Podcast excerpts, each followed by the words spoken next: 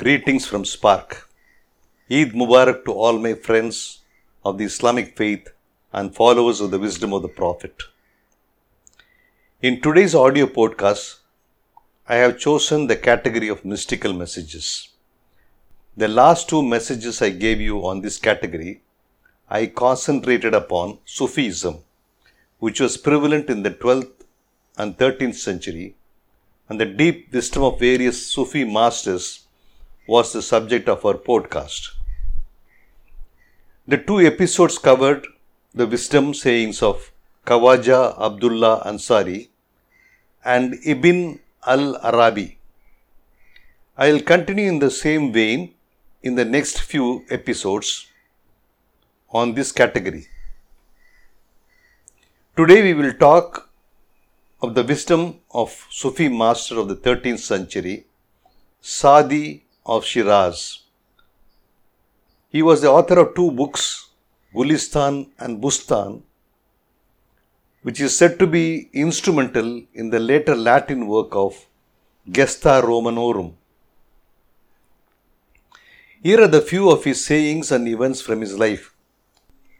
When traveling with his devotee companion to Hijaz in Arabia, a boy near Bani Hilal Voices started to sing in such a way that the camel of a scoffer or ridiculer of mysticism began to dance. The animal went into an exotic dance and then ran off into the desert. And Saadi said to the ridiculer, "Good sir, you remain unmoved by the song, but it has affected even an animal." A very sarcastic remark, but a great lesson in responding to our emotional inputs to any mystical experience. Even the consciousness of an animal responds, while man with a higher level of consciousness fails to respond to this inner calling. Here is another incident told by Saadi. A dervish entered the house of a generous man and found an assembly of very learned literati. The air was thick with intellectual discussion.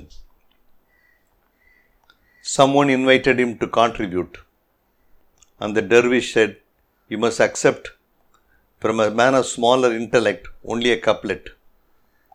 The company implored him to speak, and he said, "Like a bachelor before a woman's bathhouse door, I face a table hungry for food." The couplet meant it was time to eat and not for talk.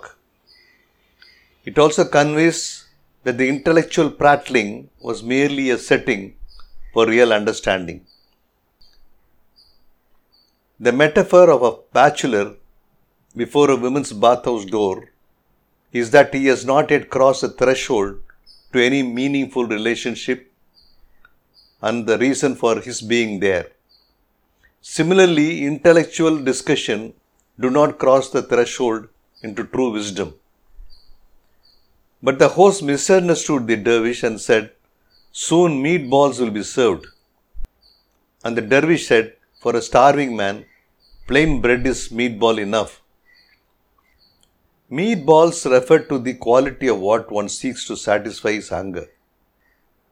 But if he is going to wait for meatballs, he might go hungry, as it takes a long time to prepare. But plain bread is sufficient to satisfy one's hunger.